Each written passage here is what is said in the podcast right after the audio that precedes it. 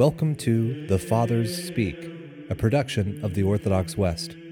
Each day, Father John Fenton reads a selection fitted to the Western liturgical calendar from one of the Fathers of the Church.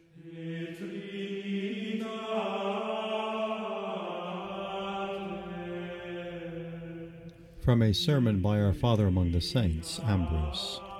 Since the wisdom of God could not die, and what could not die could not rise again, flesh which could die was taken, so that while that died, as it is wont to do, it might also rise again. For there could not have been a resurrection except through man. For since by man came death, by man came also the resurrection of the dead. Therefore, as man rose again, since as man he died, man was raised up, but God was raising him. Man then according to the flesh, God now over all things. For now we no longer know Christ according to the flesh, but through the grace of that flesh we declare that we know him, the firstfruits of them that slept, and the first begotten of the dead.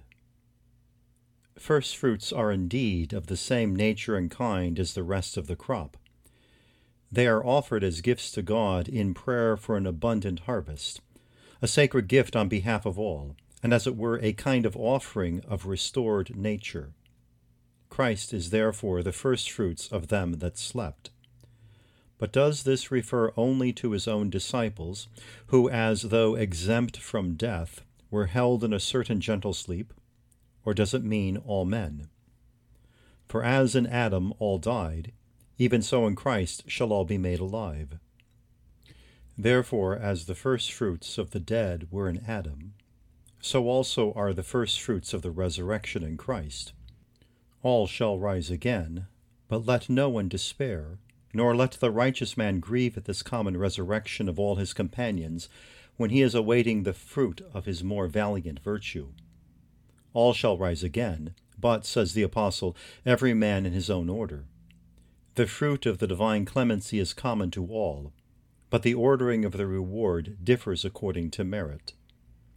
We must realize what a grievous sacrilege it is not to believe in the resurrection. For if we shall not rise again, then did Christ die in vain, then is Christ not risen. For if he arose not for us, then did he not arise, since he had no reason to rise for himself alone. The world rose in him, heaven rose in him, earth rose in him. For there shall be a new heaven and a new earth. He had no need of a resurrection for himself, for the chains of death held him not.